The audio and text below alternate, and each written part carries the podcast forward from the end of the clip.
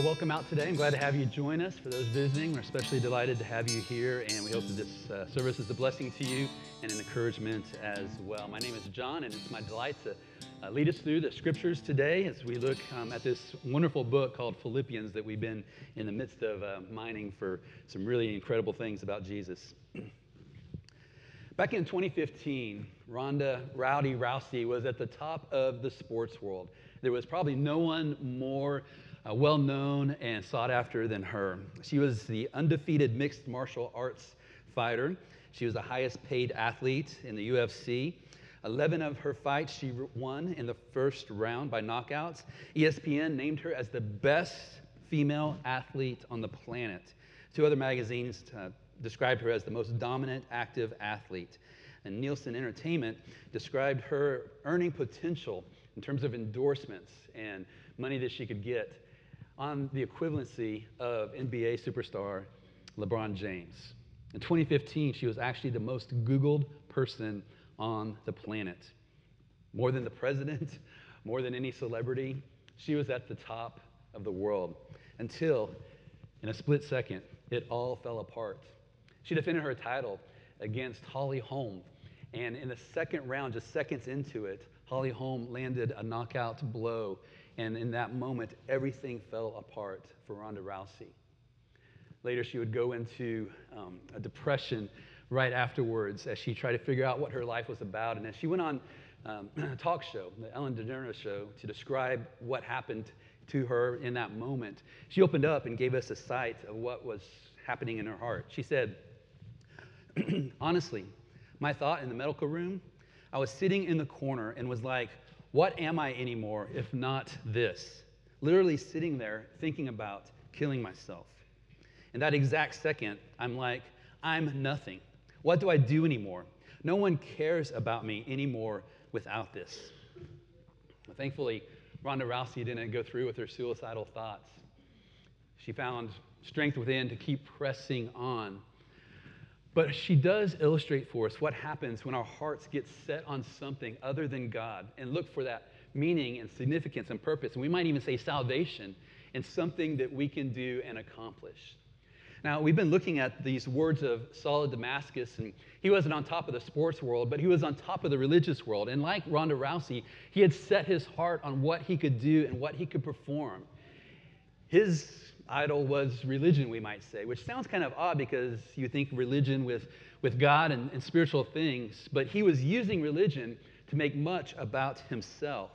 And all of that fell apart in a split second when we could say Jesus metaphorically did a knockout blow with him. He appeared to Saul, or Paul as we describe him with his uh, Gentile name, when he was on the road to Damascus to arrest Christians and have them thrown in prison.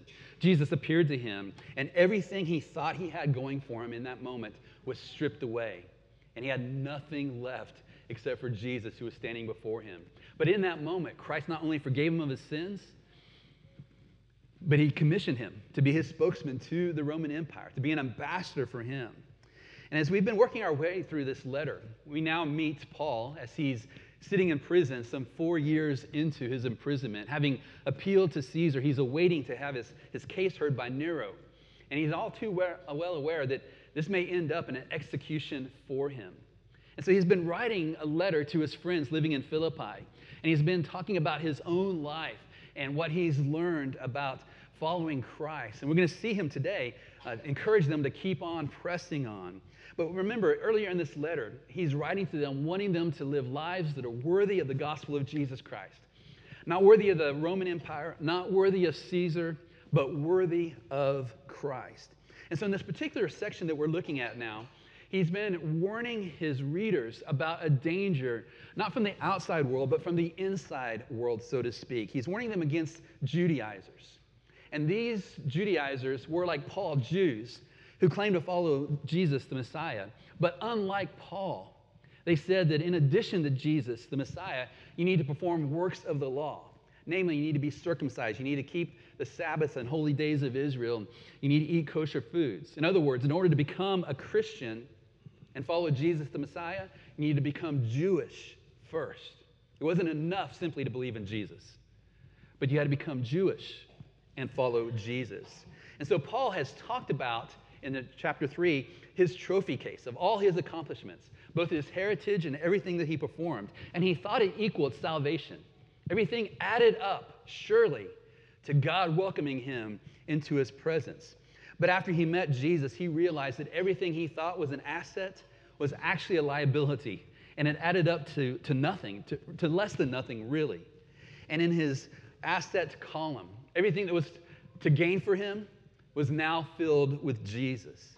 And so, he sets up the text that we're going to look at today by saying that he wants to know Jesus. This, this person who is beyond comparison. He wants to know him and the power of his resurrection, that he may share in his sufferings, becoming like him in his death, that by any means possible I may attain the resurrection from the dead. So that's what's ringing in our ears as we look at the next words that he says. And we're going to call our study today Eyes on the Prize. Because you're going to see the Apostle Paul encouraging his friends in Philippi and us as well to keep pressing on with the eyes on the prize that we need desperately to do so. So let's pick it up in verse 12.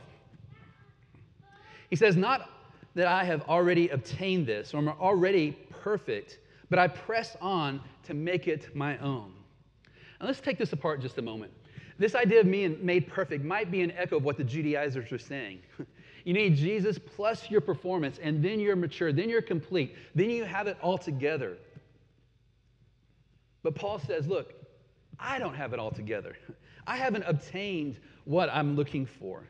In fact, one translation puts it like this Not that I've already reached the goal or I'm already fully mature.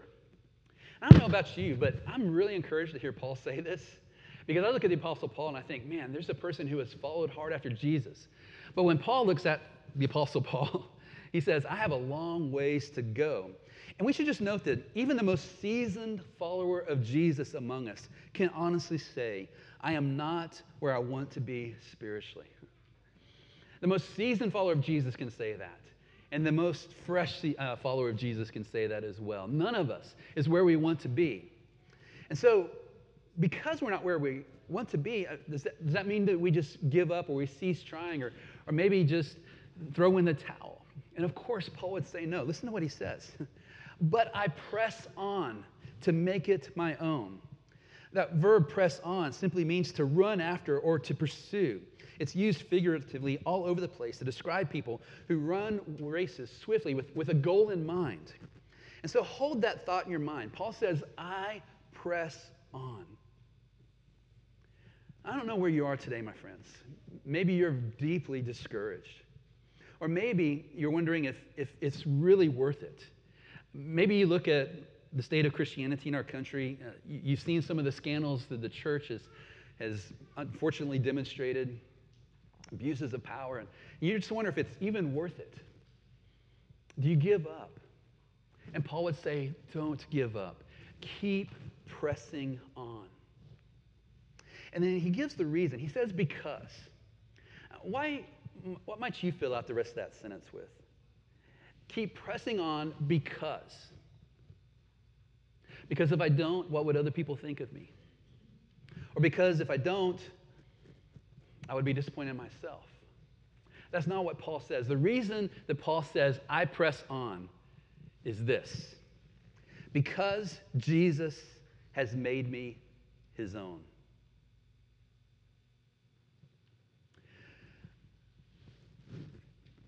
Remember exactly the moment when these words captured me. I had taught through the book of Philippians before, I had done small group Bible studies on it. And I remember one time just reading through this book again and coming to these words, and it's almost like I never saw them before. But in that moment, it arrested me because Jesus has made me his own. My friends, what do those words do in you as you think about those words and personalize them? When you look back in your life and you, you understand that you've come to this place where you've, you've turned from your failings, from your sins to the Lord Jesus Christ, you've experienced His grace, His forgiveness, His mercy washing over you, and you realize that Jesus has made you His own. What does that do for you internally? It continues to motivate Paul. He says, Brothers, I do not consider that I have made it my own. But one thing I do, One thing I do, forgetting what lies behind and straining towards what lies ahead, I press on toward the goal for the prize of the upward call of God in Christ Jesus. Now let's look at these words here. Forgetting what lies behind and straining to what lies ahead. Now, someone says, see, this is why we shouldn't need any counseling or waste time thinking through the way our past has affected us. We should just keep on pressing on and not worry about those things. I remember a time in my life when I thought that's what this text was saying. It's no good thinking about how your past has formed you. You just need to forget the past and keep on just pressing on. Put your eyes on Jesus. Kind of the secular version of that is just don't dwell on the bad things that have happened to you in the past, but just keep on keeping on, just by an act of will. But that's not what Paul is getting at here. Contextually, when Paul says that he is forgetting what is behind, he is referring to his past ways of trying to establish his own righteousness based on his moral performance and adherence to the law. I say that, my friends, just because sometimes we hear these verses and we'll take them out of context and we'll try to in, infuse them with our own meaning and, and forget what it meant originally. So, Paul is not saying don't ever look back and see how your past has formed you. But he says, look back to your past at all those ways that you tried to pr- prove yourself. You try to make yourself acceptable to God, to barter with Him. That's what you need to forget about. That's what you need to put behind. I love the way that Dennis Johnson in his commentary expressed it. He says the credentials that he has just listed make up the impressive resume in which he boasted until Jesus seized him. Paul had not forgotten them in the sense that they were erased from his memory. He can recite them readily, and he did. But they no longer occupy his attention as the focus of his concern or confidence as they did before. The prize ahead is infinitely more desirable, and he dares not look back lest he stumble in pursuit of the goal.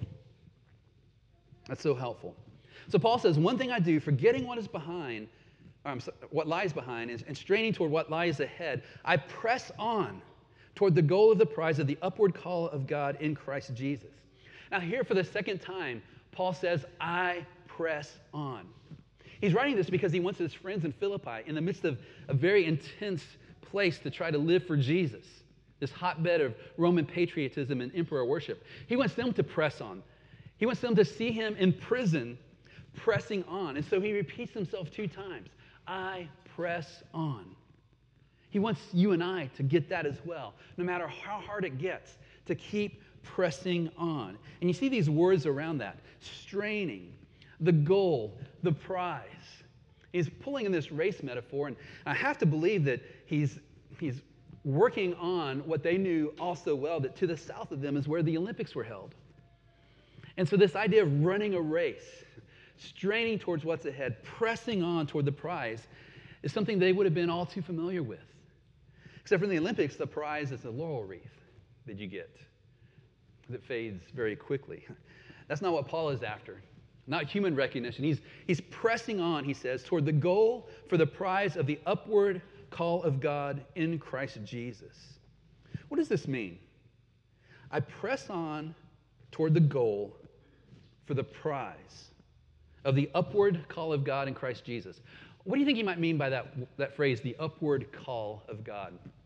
I read different commentaries this week to try to figure out what different people's takes were on it. But where I landed is that I think what he's talking about here is that just like in the Olympics, when a runner has completed that race and has finished and has gotten the prize, he is called up to the stand. He receives that upward call to come up there to be crowned with the crown and to receive recognition. I think that's what Paul is getting at here. There may be a few other areas that he's buzzing around, but it's not less than that. And I have to wonder if he has in mind those words of Jesus when Jesus said, Well done, good and faithful servant. You've been faithful over a little. I will set you over much. Enter into the joy of your master. Paul, knowing that his execution might be imminent, yes, there's a chance he might be set free, but, but yes, there's a chance that he might have to become like Jesus in his death to give up his life, is looking ahead to that day when he receives the call, that upward call to come up and to receive from God. We've already heard him say in this book, My desire is to depart and to be with Christ, for that is far better. He's already talked about the surpassing worth of Christ Jesus, my Lord. And so now he's straining towards knowing Jesus more fully, to not giving up, to moving ahead. And then he says this interesting little statement, uh, verse 15 Let those of us who are mature think this way. Let those of us who understand the gospel of Jesus and are seeking to follow after him, let us think this way. And then he says, If any one of you thinks otherwise, God will reveal that also to you. Only let us hold true to what we have attained. So this is interesting kind of pastoral counseling that he gives there. He says, I want you to think this way, but if you're thinking in other ways, God's going to show that to you as well. I mean, he recognizes that not everyone is where he is. He understands that living in Philippi, or maybe living in, in Bryan College Station, sometimes is difficult to live for the Lord. Not that our situation in Philippi is comparison to them. In some ways, it's, it's a little bit too easy to be a Christian in this area. But sometimes it does get hard, especially when you're called out on it, especially when people say, You're not one of those Jesus followers, are you? Especially when your office says you can't talk about those sorts of things here. Sometimes it gets a little bit difficult. And Paul can understand how sometimes people might shrink back a little bit. But he wants you to be mature and to think like he is on this, to keep pressing on, but if you're thinking otherwise, God's going to show that to you as well.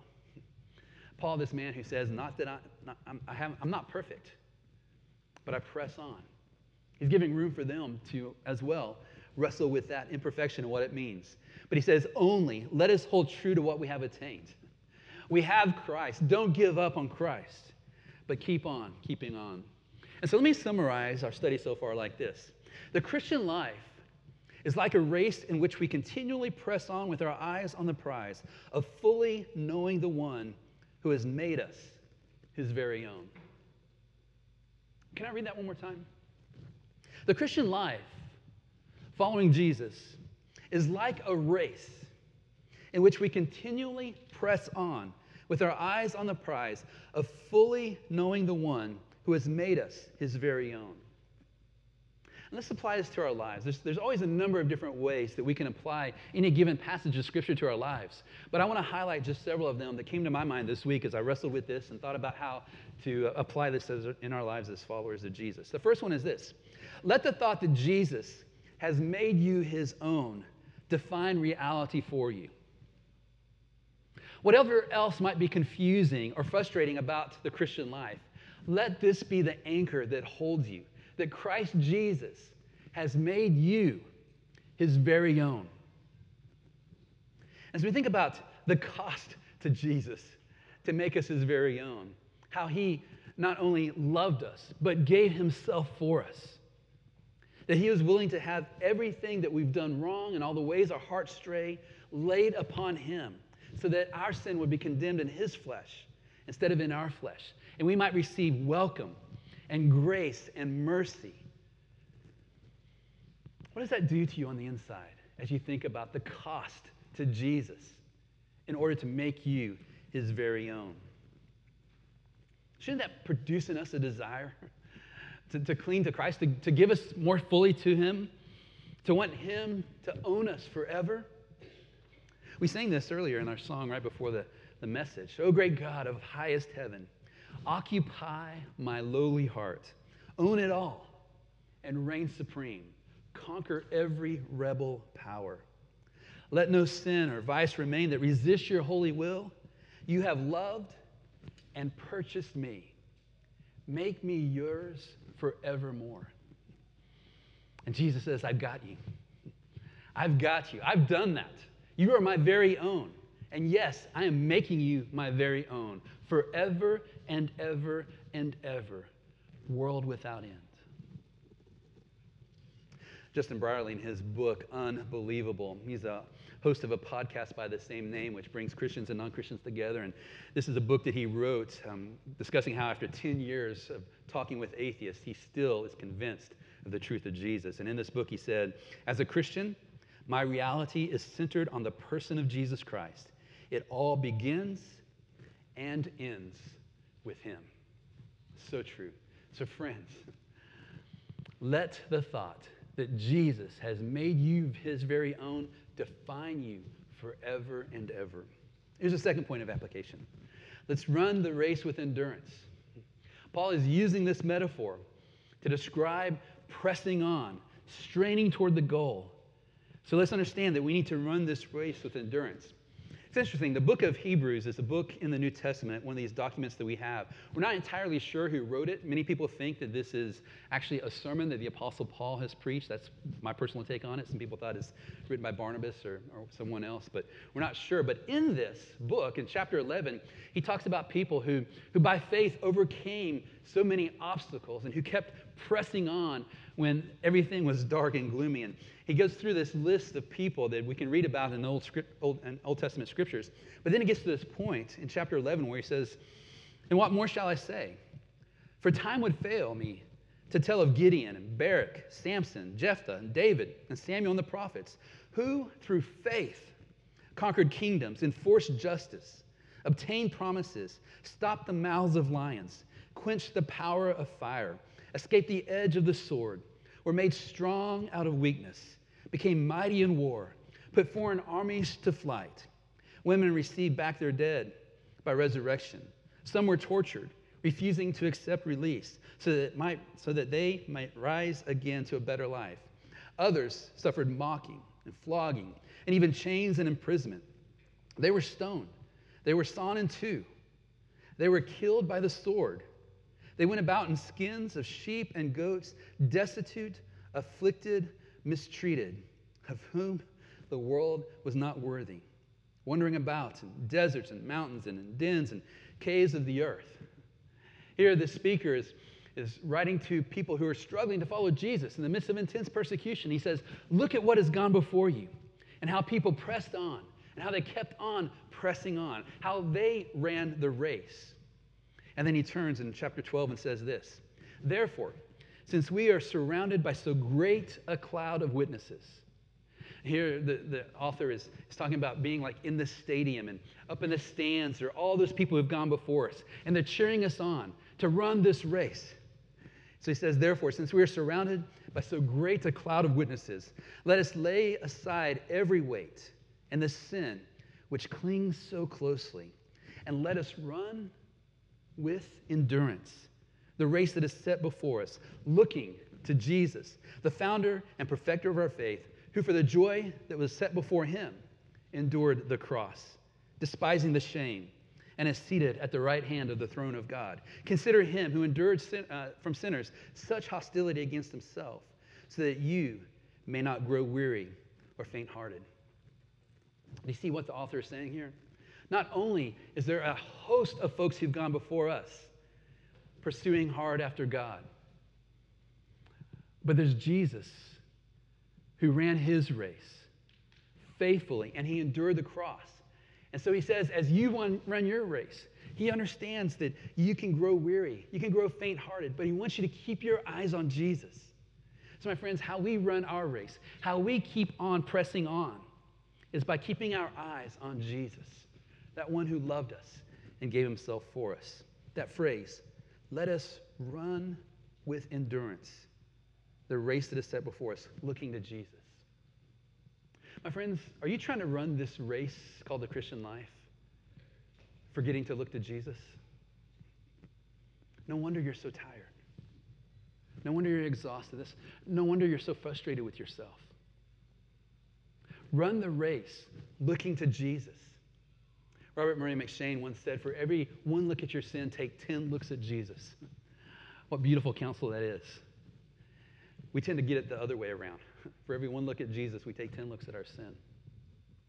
Run this race with endurance, looking to Jesus, eyes on the prize. Paul would say this the um, reference here is wrong. This is from 1 Corinthians. He says, Do you not know that in a race, all the runners run, but only one receives the prize? So run that you may obtain it. Every athlete exercises self control in all things. They do it to receive a perishable wreath, but we an imperishable. So I do not run aimlessly. I do not box as one beating the air, but I discipline my body and keep it under control. I have the right reference on this last slide here. What is Paul saying here? He's like, I do not, I'm running this race, but I'm not running, running aimlessly. He has his eyes focused on Christ. And he talks about bringing himself under discipline so that he can run this race well. How does he run it well? How does he keep on pressing on? Eyes on the prize, eyes on Jesus. So, my friends, we've talked about how we ought to let the thought that Jesus has made us his own define our reality for us. We talked about how to run the race with endurance. And I like this slide. Let's let grace motivate you to keep on pressing on. You and I both need motivation to do so. And so, where we find that motivation is in the grace that is given to us freely in Christ Jesus. Paul already in this letter has told these followers of Jesus, I am sure of this, that he who began a good work in you will bring it to completion at the day of Christ Jesus. If you're a follower of Jesus, it's because he's already started a good work in you, and he's going to make sure that you get to that finish line. He also said in chapter 2 Work out your own salvation with fear and trembling, for it is God who works in you to will and to work according to his good pleasure. So we run this race because of the grace that's already been given to us. It's not a reward at the end of the race that we receive. Grace is there at the start, and it's there with us every step of the way. A number of years ago, when my wife and I were going through some, some really difficult times, we hung on to this phrase grace for today.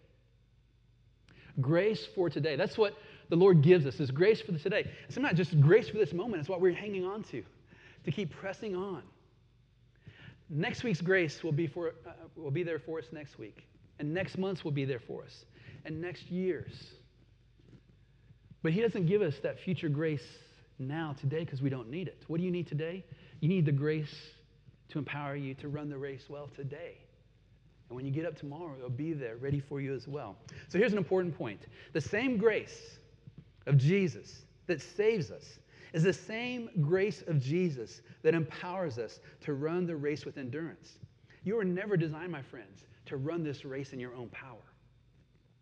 It always and only comes by looking to Jesus. In a few moments, um, during our time of communion, we're going to sing these words. With every breath, I long to follow Jesus, for he has said that he will bring me home. And day by day, I know he will renew me until I stand with joy before the throne. To this I hold. My hope is only Jesus, all the glory evermore for him. When the race is complete, still my lips shall repeat, Yet not I, but through Christ in me. And then we're going to sing Amazing Grace at the very end and highlight that one phrase for us. Twas grace that brought us safe thus far, and grace will lead us home. So Paul wrote another letter to his friend Timothy, realizing that the end has come for him. And he said these words I have fought the good fight. I have finished the race. I have kept the faith. There is laid up for me the crown of righteousness, which the Lord, the righteous judge, will award to me on that day, and not only to me, but also to all who have loved his appearing. My friends, I want you to run in such a way. I want you to, to keep on pressing on in such a way that at the end you can say, I have kept the faith. I have finished the race and look in anticipation to that crown that you'll receive when that upward call comes for you to stand before his throne. My friends, what Paul said is, I can do all things through Christ who strengthens me. And that's exactly how we run this race. So I want you to imagine on that day when your strength fails, your time has come and the end is here. And you stand before God and he welcomes you up, having run the race. And you hear from Jesus the words, Well done, my good and faithful servant. Enter into the joy of your master. When you are clothed completely in him, when the, the crown of righteousness that belongs to Jesus is, is placed upon you as his son, as his daughter, and you are welcomed in, what kind of effect does that have you, on you now as you anticipate that day? Does it make you want to hit cruise control? Does it make you want to throw in the towel? Of course not. That view, having the eyes on the prize of being with Jesus and receiving from Him, works in us that which is pleasing in His sight. It helps us to keep on pressing on. So, one final quote, my friends. The English preacher Charles uh, Spurgeon put it like this He said, before I read this, I think the Apostle Paul would have a smile come to his face if he could have heard these words. I do want to get a heavy crown in heaven, not to wear, but to have all the more costly gift to give to Christ. And you ought to desire the same, that you may have all the more honors, and so have the more to cast at his feet. Spurgeon, he thinks about his life as this race, knowing that you can't even give a cup of cold water in the name of Jesus without Jesus seeing that and promising to reward you and to bless your socks off. Says, I want to get this heavy crown, but not to make my name great. He's not in that business. He's in the business of making Christ's name great. And he looks forward to that day when he stands before the Lord. And he says, I want to take that crown, everything that he gives me, recognizing that it was only by grace that I ran this race and completed it. And I want to throw it back at the feet of Jesus because he is worthy of it all. My friends, may you press on, running the race with endurance and grace, keeping your eyes on the prize.